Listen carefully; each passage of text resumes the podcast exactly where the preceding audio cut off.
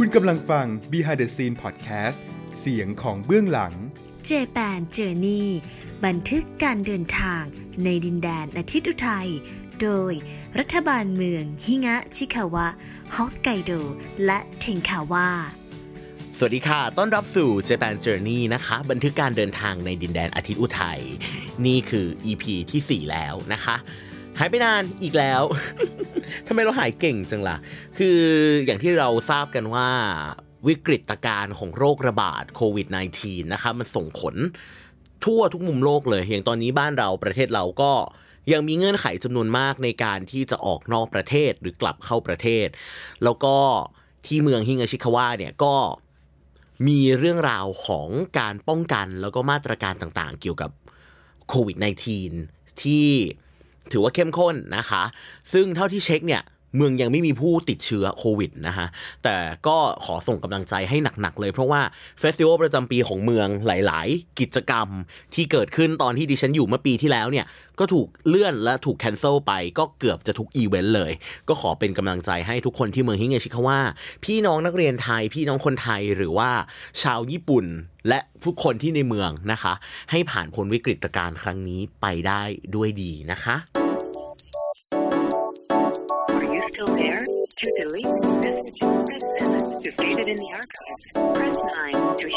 options, press 0. What are you talking about?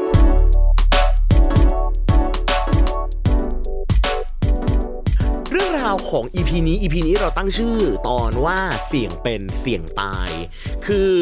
ประสบการณ์ในการไปอยู่ญี่ปุ่นของดิฉันอะแน่นอนประสบการณ์ของมนุษย์ทุกคนในการไปใช้ชีวิตในพื้นที่ต่างๆ ไม่ว่าจะเป็นที่ที่เราอยู่ในชีวิตประจำวันก็ดี พื้นที่ที่เราเปลี่ยนเปลี่ยนพฤติกรรม เปลี่ยนสถานที่ มันย่อมเกิดความสงสัยใครอยาก มันย่อมเกิดความอยากรู้อยากเห็น มันย่อมเกิดความอยากทำอะไรที่มันไม่เคยทำเป็นสิ่งใหม่ ๆ ที่ที่เราอยู่ในที่พื้นที่ safe zone อยู่ในพื้นที่ปลอดภัยของเราเนี่ย เราไม่เคยทำมาก่อน แล้วเราอยากลองทำสักครั้งหนึ่งนะคะ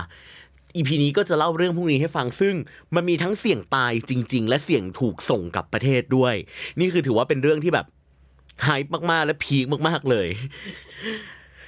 ว่ากันเรื่องแรกก่อน ย้อนกลับไป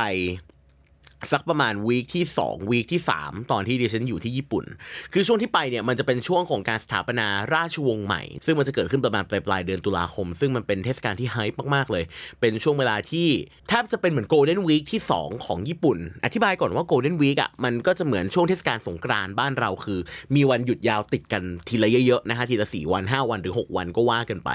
ก็จะให้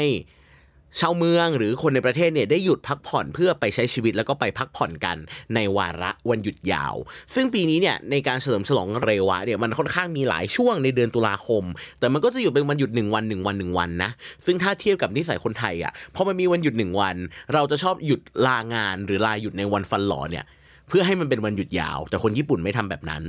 ด้วยความที่มันมีวันหยุดเยอะนะคะ เราก็เริ่มคิดถึงว่ากะอยากออกไปใช้ชีวิตมากขึ้น เพราะว่านอกจากวันหยุดเสาร์อาทิตย์มันก็อาจจะไม่พอเพียงสำหรับการเอาตัวเองเนี่ยพาไปตะลอนตะลอนหรือเที่ยวในญี่ปุ่น แล้วมันประกอบกับว่าอยู่ดีๆ เราก็อยากอยากเจอเพื่อนอยากเจอฝูงนะคะอยากเจอ ญาติมิตรบางคนที่ญี่ปุ่น ซึ่งเราก็มีเพื่อนมีฝูงนี่แหละเราก็เลยถือโอกาสใช้ช่วงวันหยุดตรงนี้เนี่ยนัดเพื่อนๆเอาไว้นะคะแล้วให้มาเจอกันที่เมืองอาซาฮิคาว่านี่แหละ จนกระทั่งก็มีโอกาสได้เจอกัน ปกติเนี่ย อย่างที่ดิฉันเล่าไปตั้งแต่ตอนก่อนๆนะคะว่าการเดินทางจากฮิงาชิคาวะเข้าเมืองอะทางเดียวคือรถเมล์ซึ่งหนึ่งรถเมล์เนี่ยมันใช้เวลาประมาณ 40 นาทีในการเดินทางนะคะ ข้ามเมืองไปแบบหลายเมืองจนกว่าจะไปถึงแบบเมืองใหญ่ที่มีสถานีรถไฟและเจริญที่สุดในแถบนั้น นั่นคืออาซาฮิคาวะก็ใช้เวลาเดินทางไป ตอนนั้นก็คือเก็บของก็เตรียมจะไปหาเพื่อน ก็ทิ้งของบางอย่างเอาไว้ทิ้งคอมพิวเตอร์ไว้ทิ้ง คือไม่ได้เอาไปหมดนะคะ เก็บเสื้อผ้าไปตามจำนวนวันที่ที่เราจะ ออกไป แล้วก็บุ๊กห้องเอาไว้ จองโรงแรมเอาไว้ เพราะว่าเราก็อยากนอนข้างนอก โรงเรียนบ้างอยากนอน ข้างนอกหอพักบ้าง อยากได้บรรยากาศใหม่ๆพี่ก็จะได้ไปเที่ยวไปสังสรรค์ล้นลาอะไรกันให้เต็มที่ พอพ้นช่วงพีเรียดของการสังสรรค์ไปแล้วเนี่ยก็ถึงเวลาเช็คอินเข้าโรงแรม อย่างที่เราบอกค่ะว่า อย่างที่เราบอกค่ะว่าคนญี่ปุ่นเนี่ยแทบจะพูดภาษาอังกฤษไม่ได้อยู่แล้ว ดังนั้นเนี่ยการสื่อสารของนักเรียนต่างด้าวคนหนึ่งที่ทักษะทางภาษาญี่ปุ่นก็ถือว่าค่อนข้างกระท่อนกระแท่นเนี่ยก็จึงเป็นเรื่องความลำบากยากเข็นชนิดหนึ่ง เลยทำให้ถ้ามีใครสักคนเนี่ยช่วยพูดภาษาอังกฤษกับเราได้นี่ก็จะรู้สึกดีใจเป็นอย่างมากเลย ซึ่งความปรารถนานั้นสำเร็จผล โรงแรมที่เราจองไว้ในเมืองน่ะเจ้าของโรงแรมพูดภาษาอังกฤษได้ ซึ่งอันนี้รู้สึกดีใจและแบบตื่นเต้นมากๆ ที่เราจะได้คุยกับคนญี่ปุ่นเป็นภาษาอังกฤษสักที อย่างที่ดิฉันเล่าไปว่า magic word อะ magic sentence ของดิฉันก็คือคุณเข้าใจภาษาอังกฤษไหมพอเขาพูดว่า โอ้ยฉันพูดได้ นี่คือสบายใจมากเลย ณในแมทที่เราโทรหาเจ้าของโรงแรม โทรหาปุ๊บเขาก็ขับรถมารับที่สถานีรถไฟ แล้วก็ขับรถไปที่โรงแรม ซึ่ง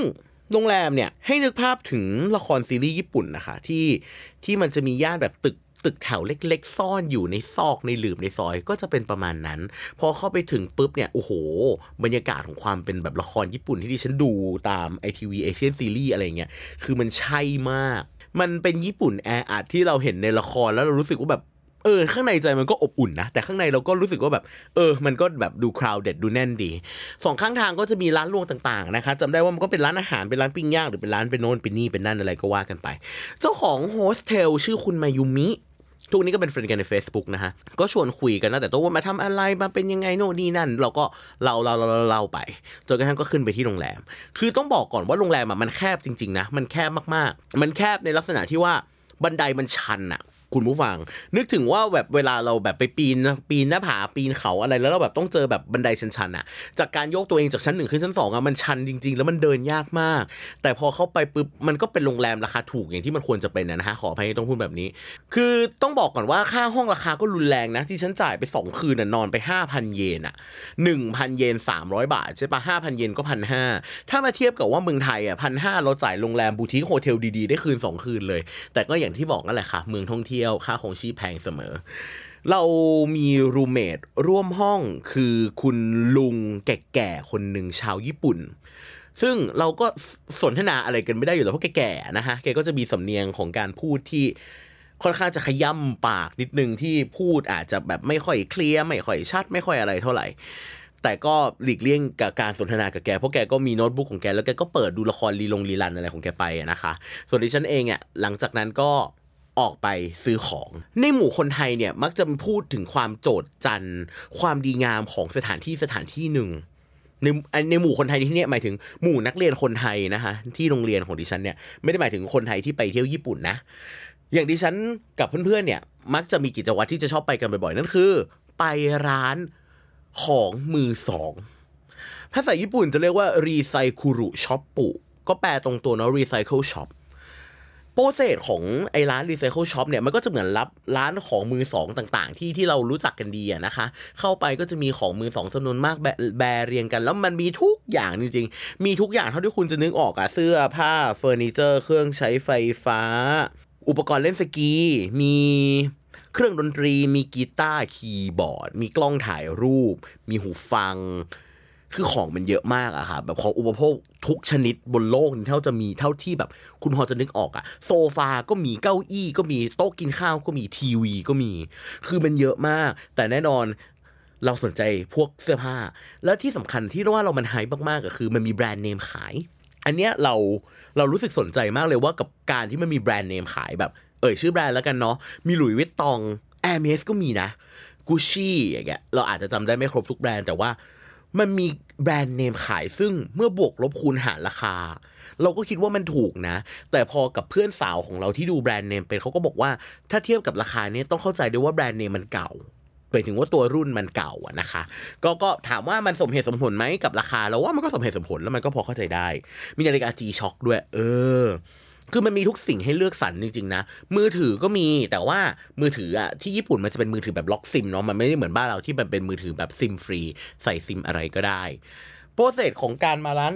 ขายของมือสองเนี่ยมันจะมีอยู่ 2 อย่างด้วยกัน อย่างที่ 1 คือเรามาซื้อของ คือถ้าอยากมาซื้อของก็จับจ่ายใช้สอยอะไรกันตามปกติ แล้วก็เอาไปจ่ายตรงจ่ายตังค์อะนะคะ กับเวที่ 2 คือเราเอาของมาขาย ภาพที่ที่ฉันจะเห็นบ่อยๆที่ร้านขายของมือสองเนี่ยคือ ชาวญี่ปุ่นเนี่ยจะกอบตะกร้าเสื้อผ้ามาเป็นกระตักหรือกอบเอาของที่ตัวเองมาขายอะมาให้ตีราคาคือลักษณะมันจะคล้ายๆโรงรับจำนำอะนะคะมันก็จะคล้ายๆกันแต่โปรเซสของมันจะผิดมันจะแปลกมันจะบิดไปนิดนึงก็คือ ถ้าเราได้ถ้าเราไปลงรับจำนำมันจะมีตั๋วจำนำถูกปะแต่อันเนี้ยมันไม่ใช่ตั๋วจำนำมันคือใบเสร็จ ก็คือขายของแล้วก็แบบ ตีราคาตีสภาพแล้วก็ตีเป็นราคาออกมาว่าราคามันจะออกมาเท่าไหร่ อันนี้ถือว่าเป็นตัวเลือกที่ดีมากๆเลยสำหรับใครที่มีของมือสองเยอะๆมีเสื้อผ้าเยอะๆมีของอะไรบางอย่างที่เราคิดว่าเราไม่ได้ใช้แล้วอย่างเงี้ยแล้วแล้วเรามองว่าการเอาไปบริจาคเนี่ยมันอาจจะไม่เกิดประโยชน์สูงสุดก็ตาม การเอาไปขายเป็นของมือสองมันก็เป็นตัวเลือกที่ดีเป็นตัวเลือกที่ตอบโจทย์เหมือนกัน ดิฉันน่ะจำได้บ่อยมาก ดิฉันไปร้าน recycle shop เนี่ยอยู่ประมาณสี่ห้าครั้งตลอดทริปสามเดือนนะคะ ดิฉันจะเห็นแถวคนเอาของไปขายอะมากกว่าคนไปซื้อของเว้ยเออ อันนี้ก็แปลกแปลกใจดีเหมือนกัน อันนี้ขออวดอ้างนิดนึงว่าเพื่อนๆคนไทยของดิฉันนะคะก็ก็จะเป็นสายเกมมงเกมเมอร์อะไรอย่างนี้เนาะเขามักจะได้แบบเครื่องเล่นเกมแบบ Nintendo DS หรือบางคนได้ Nintendo Switch มาเลยนะ หรือบางคนได้แบบ PlayStation มาในราคาแบบถูกมาก ถูกลากดินมาก ซึ่งอย่าลืมนะว่า Nintendo Switch ที่ญี่ปุ่นนะตอนนี้ฮิตมาก ยอดขายชนะ PlayStation เราด้วยซ้ำก็จะมีแบบคนเอาเกมไปขายไปซื้ออะไรกันอย่างเงี้ย ซึ่งแบบราคามันดีมาก อันนี้ก็ต้องลองดูตามแบบร้านที่ ไปใช้บริการด้วยนะ เพราะว่าเมืองที่ดิฉันไปอะมันมีร้านเดียวชื่อว่าなんでもリサイクルショップแปลเป็นภาษาไทยว่าอะไรทุกอย่างก็เอามาที่ขายที่ร้าน recycle shop ได้หมดเลย แต่ว่าถ้าใครอะอ่าน guidebook บ่อยๆเนาะอ่าน guidebook หรือว่าอ่านตามรีวิวท่องเที่ยวอย่างเงี้ยจะเห็นว่ามันจะมีร้านหนึ่งใน category พวกเนี้ยก็ชื่อร้าน Hard Off ก็คือเป็นร้านขายของมือสองเหมือนกันนี่แหละแต่ว่าจะอยู่ตามหัวเมืองใหญ่ๆแล้วก็สาขามันจะเยอะกว่า แต่อันเนี้ยอันนี้เป็นความรู้ความความรู้สึกความคิดเห็นส่วนบุคคลนะคะ อย่าอย่าเชื่อทั้งหมดนะสำหรับ statement ที่จะพูดต่อไปนี้ เราอะรู้สึกว่า Hard Off อะของมันไม่ได้เยอะขนาดนั้น ถ้าถ้าอยากหาของที่มันแบบเป็นเฉพาะทางจริง ๆอะ ลองหาตามร้านที่มันมีแบบบางคนมันจะมีร้านแบบร้านเสื้อผ้ามือสองอย่างเงี้ยไปหาตาม Hard Off ก็อาจจะไม่เจอเพราะ Hard Off มันขายเครื่องใช้ไฟฟ้า หรือว่าไปหา Book Off ขายขายขายขายหนังสือกับซีดีอย่างเงี้ยซึ่งของมันก็จะแบบ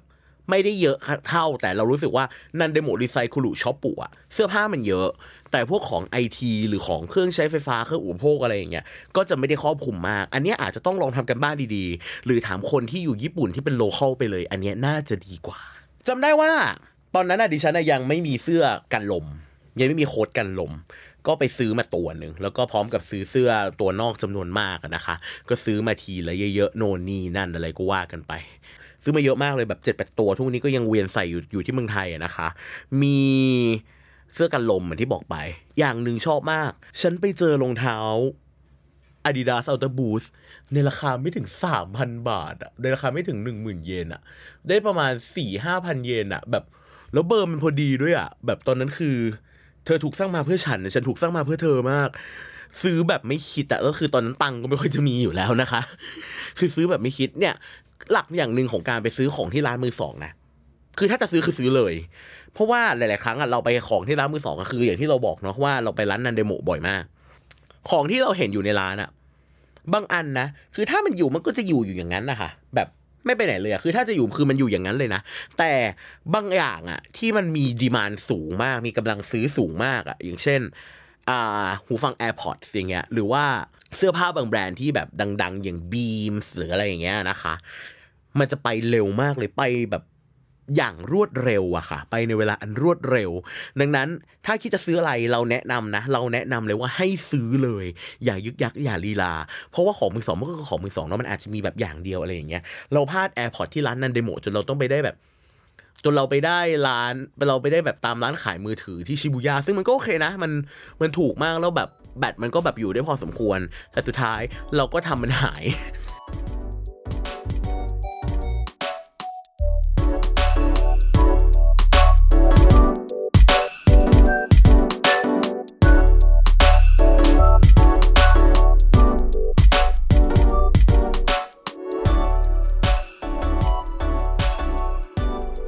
ลังจากนั้นกลับมาโรงแรมค่ะจำได้ว่า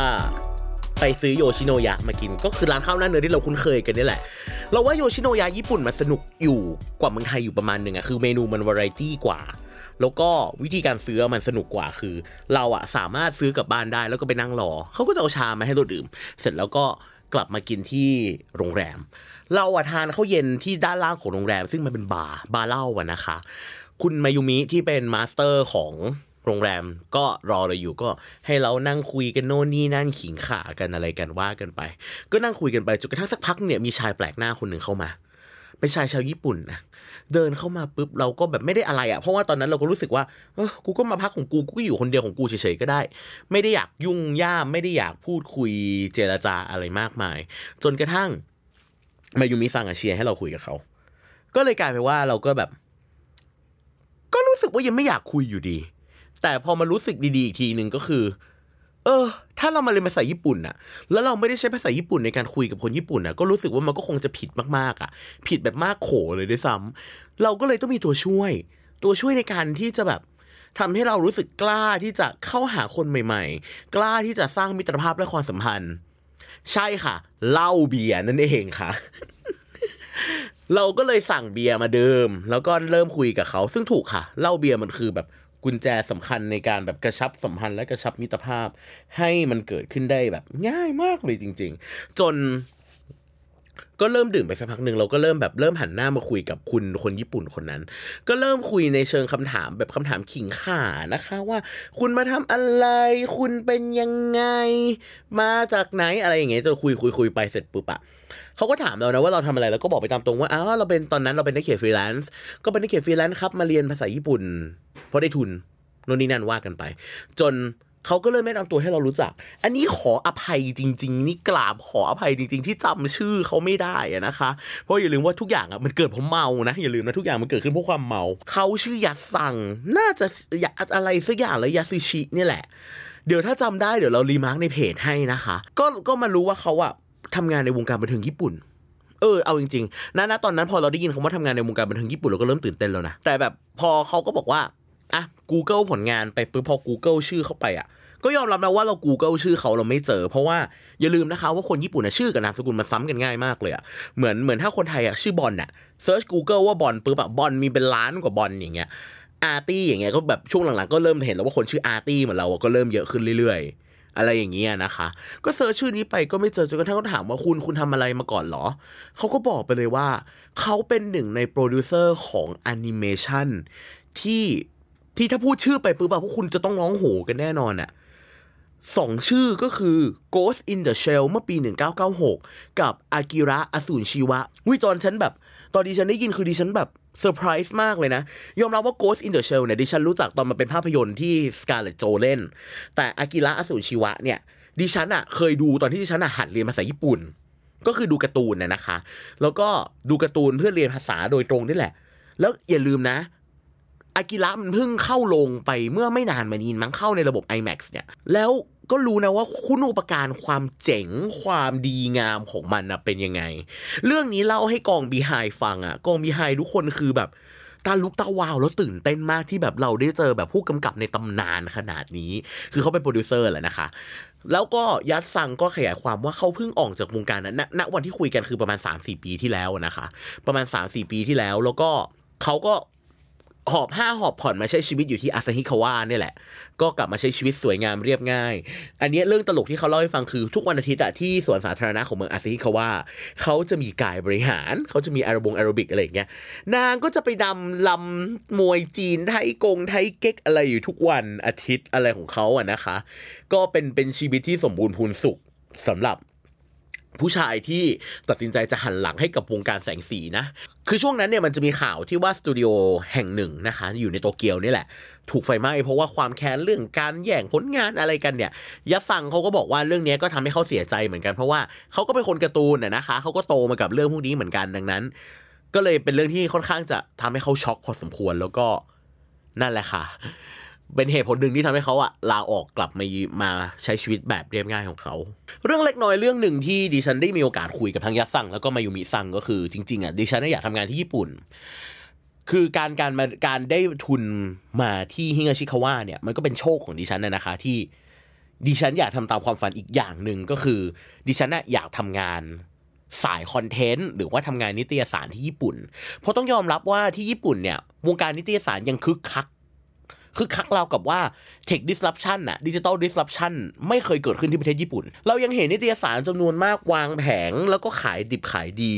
มีคนอ่านมีอิทธิพลต่อผู้คน ซึ่งตัดภาพไปที่เมืองไทยตอนเนี้ยทุกอย่างแทบจะขึ้นออนไลน์หมดแล้วอย่างเงี้ยค่ะคอนเทนต์บางอย่างก็ไม่สามารถถูกขายได้ในพื้นที่สื่อสิ่งพิมพ์อีกต่อไป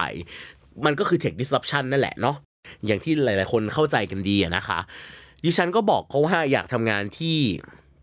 ญี่ปุ่นสักครั้งเพื่อ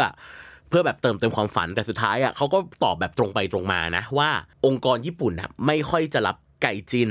หรือ外国人 หรือว่าคนต่างด้าว ชาวต่างชาตินะคะ คือมันต้องไปให้ถูกองค์กร ก็อยากให้คุณลองไปตัดสินใจดูดีๆ อีกทีหนึ่งว่า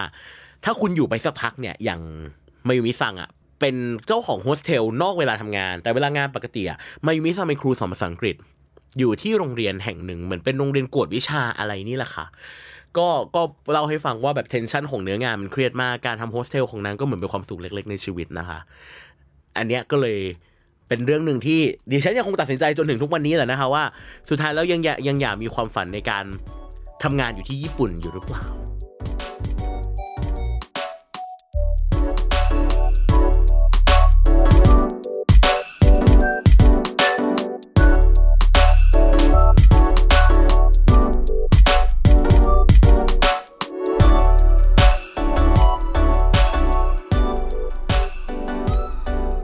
จากนั้นอีกวันหนึ่งก็ใช้ชีวิตอยู่ในเมืองนะคะ เดินเล่น ฟังเพลงซื้อไอศครีม เดินเล่นไปเดินร้านแผ่นเสียงอย่างที่บอกมันเป็นชีวิตที่สมบูรณ์พูนสุข มันเป็นชีวิตที่เรียบง่าย มันเป็นชีวิตแบบที่มันง่ายอะคุณคุณผู้ฟัง ดิฉันเดินถ่ายรูปไปดูเสื้อผ้า เข้าร้านโน้นออกร้านนี้ นั่งสงบอยู่กับตัวเองหยิบหนังสือมาอ่านอะไรอย่างเงี้ยนะคะ ก็รู้สึกได้ว่าเออมันมีความสุขจังเลยเรารู้สึกดีกับกับการอยู่ตรงนี้มากเลย ซึ่งหารู้ไหมว่า ที่หอพักในเมืองฮิงาชิคาว่านั้น ทุกอย่างกำลังลุกเป็นไฟ คือทุกอย่างณตอนนั้นคือทุกคนนะเริ่ม คือทุกคนไม่ได้เอะใจหรือแปลกใจกับการหายไปของดิฉันเท่าไหร่หรอก คือดิฉันออกวันเสาร์อะนะคะ ออกวันเสาร์แล้วก็ออกวันเสาร์กลางวันด้วย มีเพื่อนบางคนเจอฉันที่อาซาฮิคาวะด้วยเพราะว่าบางคนไปซื้อของอะนะคะบางคนไปทำธุระโน่นนี่นั่นก็บังเอิญเจอกัน ก็บางคนบางคนเขาก็คงคิดว่าฉันก็คงจะกลับแหละ เขาคงคิดว่าดิฉันจะกลับ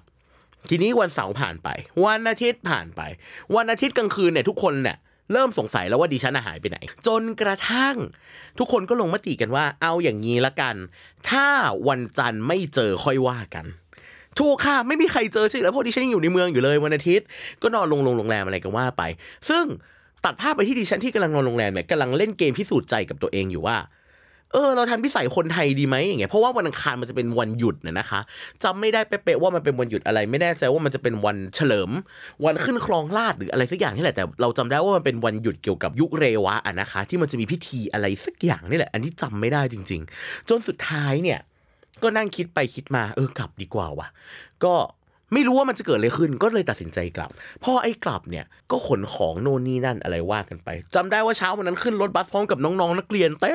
เลย ก็กรอบถุงผ้ามือสองขึ้นรถเมย์กลับเข้าเมืองไป รออีกสี่สิบนาที ก็มีน้องก็ ด้วยความที่มันเป็นหกโมงเช้าวันจันทร์น่ะนะคะ ก็เห็นน้องๆเขาน้องๆ นักเรียนมัธยมอะไรอย่างเงี้ยขึ้นรถเมย์กันให้ลืมเลย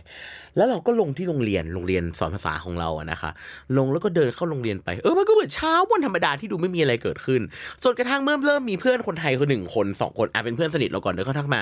อาร์ตี้หายไปไหนมาไปนอนนอกเมืองมาค่ะพี่ ก็ตอบหน้าตาเฉยไม่มีอะไรเกิดขึ้นด้วยนะตอบหน้าตาเฉยเลย แล้วก็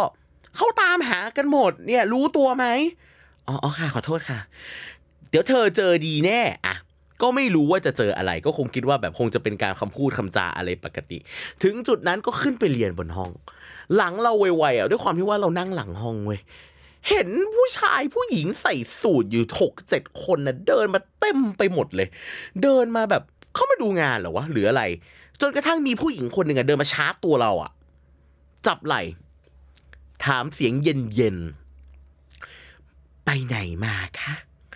หลังจากนั้นคือฉันก็เดินโดนชาร์จออกจากห้องเลยนะ โดนชาร์จออกจากห้องเลยไอ้พวกเพื่อนๆนักเรียนเนี่ยก็ทำหน้างงเหลือลาเขาบอกว่าเอาเอาเอาเอาอาอีอีคนไทยนี่มันเป็นอะไรของมันเนี่ยก็เดินออกมาปุ๊บเนี่ยก็แบบอุ้ยเคยดูเดอะเฟสใช่ไหมคะห้องดำเป็นยังไงคืออย่างนั้นเลยเว้ยแบบก็ต้องตอบคำถามไปว่าแบบอ๋อพอดีเพื่อนมา แล้วออกไปหาเพื่อนแล้วก็นอนโรงแรมอะค่ะ แล้วพอดีมือถือใช้ไม่ได้ แล้วก็ตอนนั้นอะคือทุกอย่างมันแบงค์ไปหมดเลย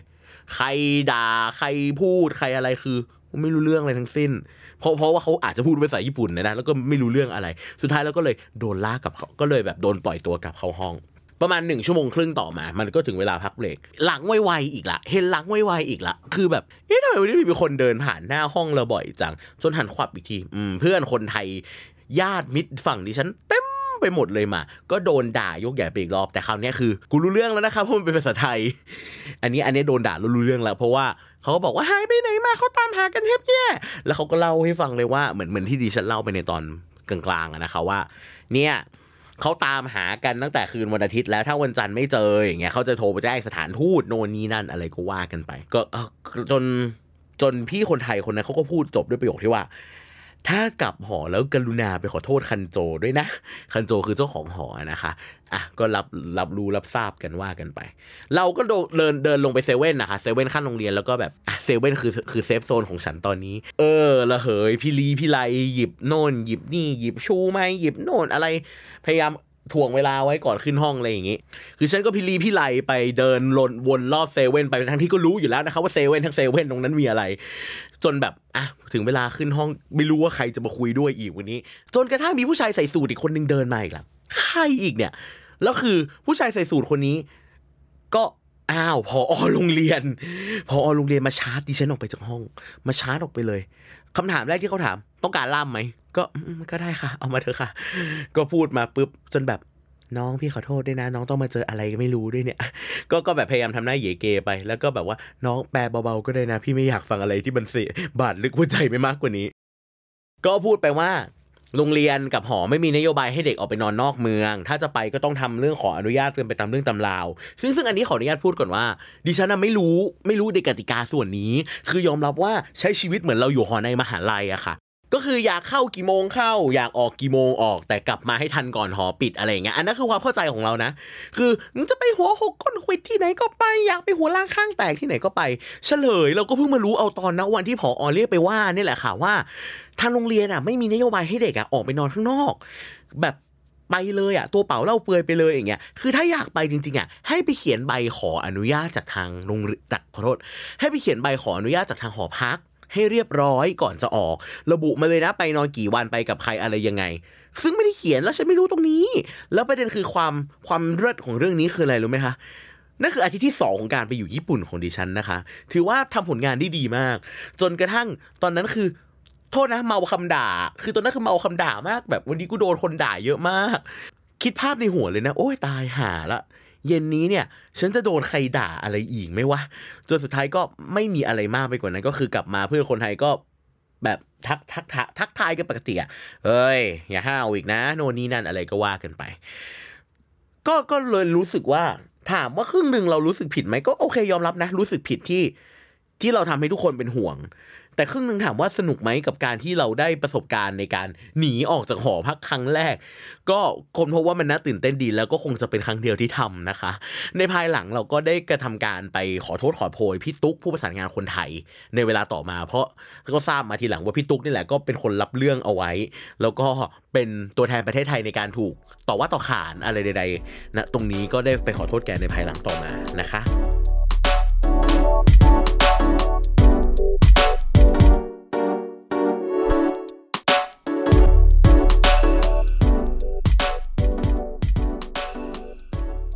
นั้นนะอาจจะเสี่ยงตายไม่มาก แต่อันเนี้ยถือว่าเสี่ยงตายมากกว่า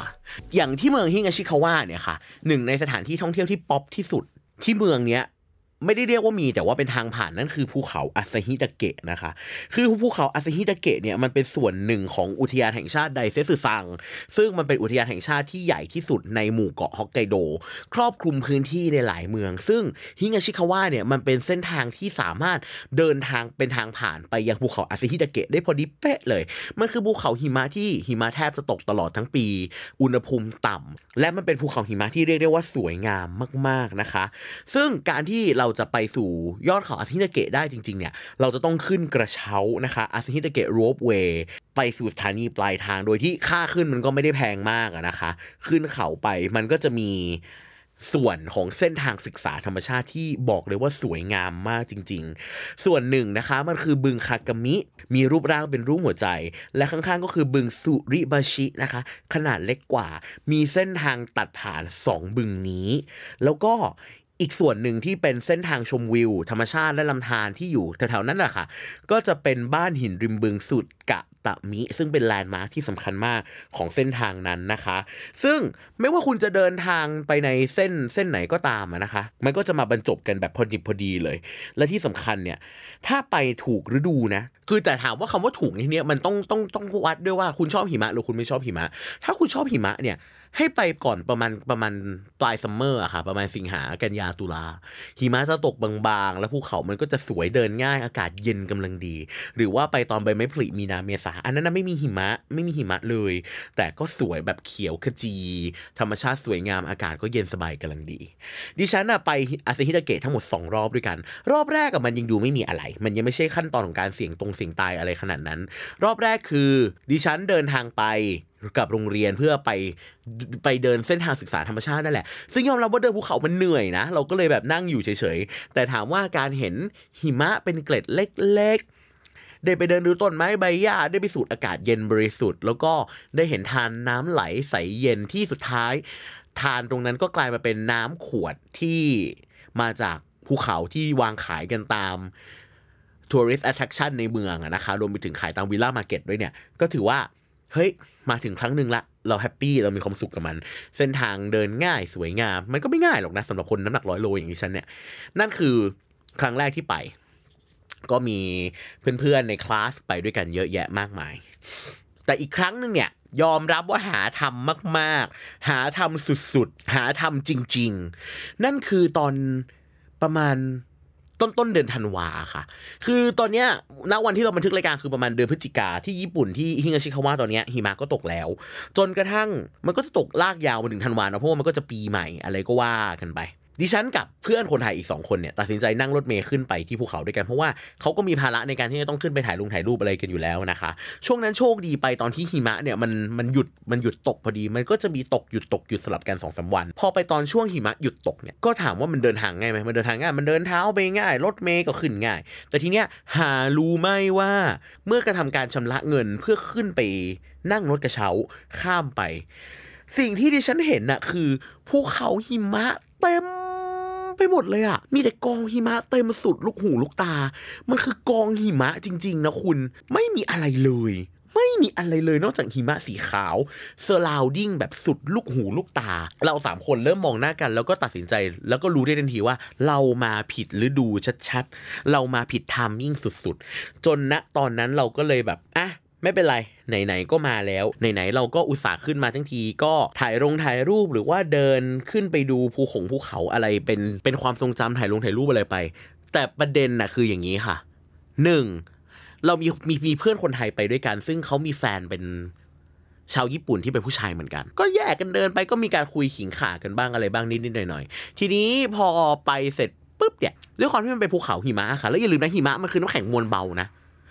พอดิฉันอะเหยียบลงไปปุ๊บอะขาดิฉันทั้งขาสุดลงไปในกองหิมะ คืออย่างเพื่อนของดิฉันอะขา มันก็จะลงไปประมาณข้อข้อเท้ามั่งหรือคือแบบลงไปประมาณครึ่งขาอย่างเงี้ยแต่แบบดิฉันพบว่าดิฉันอะลงไปทั้งขา แล้วกว่าที่ดิฉันอะจะยกขาขึ้นมา เพื่อก้าวต่อไปได้เนี่ยคือมันใช้แรงเยอะมาก หิมะก็มวลเบา คว้าอะไรก็ไม่ได้เพราะคว้าโน่นคว้านี่ เดี๋ยวก็ไอ้นั่นก็ตกอีก เดี๋ยวไอ้นี่ก็ เดี๋ยวขาก็จม เดี๋ยวแขนก็จม คือยอมรับนะคะ ตอนนั้นน่ะคือเอาชีวิตมาทิ้งชัดๆอะเอาชีวิตมาทิ้งชัดๆ จนกระทั่งดิฉันไปต่อไม่ได้ ดิฉันต้องแหกปากขอร้องความขอความช่วยเหลือจากคู่รักชาวไทยญี่ปุ่นคู่นั้นน่ะ แล้วประเด็นคือคนนึงก็ตัวใหญ่ แต่แฟนของเขาอะตัวเล็ก โชคดีที่แบบตอนนั้นเนี่ยยังมียังมีคนอื่นที่เป็นบุคคลที่สามมาช่วยนะ ตอนนั้นคือตัดสินใจเปิดมือถือแล้วนะว่าแบบอ่าจะจะจะบอกใครก่อนดี จะบอกแม่ดีไหมจะบอกใครดีไหมรักนะครับ แม่ดีใจที่ได้เป็นลูกแม่นะ ลูกจะตายคาภูเขาหิมะอยู่แล้ว คือมันเป็นการมันมันมันมันลำบากยากเย็นมากอะคือจะเดินขึ้นว่ายากแล้วอะจะเดินลงอะถามว่าสุดท้ายทำไงอะต้องค่อยๆสไลด์ตัวลงไปอะเราก็กลัวอีกนะว่าถ้าแบบเราสไลด์ตัวแรงแล้วมันผิดจังหวะ มันจะเหมือนการ์ตูนญี่ปุ่นอะที่สุดท้ายเราก็กิ้งลุนลุนลุนลุนลุนลุนแล้วมันก็จะมีแบบหิมะม้วนมาเรื่อยๆอะจนเรากลายเป็นสโนว์แมนก้อนใหญ่อะแล้วเราก็จะแบบชนในที่สุด แล้วอย่าลืมนะคะ ชีวิตจริงมันไม่ใช่การ์ตูนนะอุบัติเหตุมันน่ากลัวกว่านั้นมากอะแต่ก็คนพบว่าทำให้รู้สึกรักตัวกลัวตายมากขึ้นและเห็นคุณค่าในชีวิตของตนมากขึ้น เขาถึงบอกเนาะว่าบางอย่างที่มันสวยงามมากๆอะพอมันถึงเวลาที่มันจะเป็นอีกด้านหนึ่งที่มันเป็นด้านที่มันอมหิต หรือมันเป็นด้านที่น่ากลัว มันก็น่ากลัวมากๆเหมือนกัน To delete message, press 7. To save it in the archives, press 9. To hear more options, press 0. What are you talking about? คือประสบการณ์เสี่ยงตายในการไปญี่ปุ่นของดิฉันนะคะ ใครจะไปคิดล่ะคะว่าไปญี่ปุ่นทีเดียวเนี่ย จะเอาชีวิตแบบเหมือนจะเอาชีวิตไปทิ้งได้ขนาดนั้น นั่นคือเรื่องราวหนึ่งที่เกิดขึ้นใน Japan Journey ของดิฉันนะคะ วันนี้เวลาหมดแล้วขอบคุณที่ติดตามรับฟังกันมา ไม่ว่าคุณจะเปิดมาเจอตอนนี้หรือว่าติดตามเราเป็นแฟนเราตั้งแต่แรก อย่าลืมกดไลค์แฟนเพจ behind the scene แล้วก็ bookmark behind the scene co เก็บไว้ด้วยนะคะพอดแคสต์ตอนใหม่ ๆ จะได้รับทราบและรับรู้กันก่อนใคร เราจะได้ไม่พลาดทุกรายการจาก behind the scene podcast เสียงของเบื้องหลังด้วยค่ะ ขอบคุณรัฐบาลเมืองฮิงาชิคาวะฮอกไกโดและเทงกาวะสวัสดีค่ะ ติดตาม Behind the Scene Podcast เสียงของเบื้องหลังได้ทาง Apple Podcast Google Podcast Spotify YouTube Channel Behind the Scene และเว็บไซต์ behindthescene.co Behind the Scene ทุกเบื้องหน้ามีเบื้องหลัง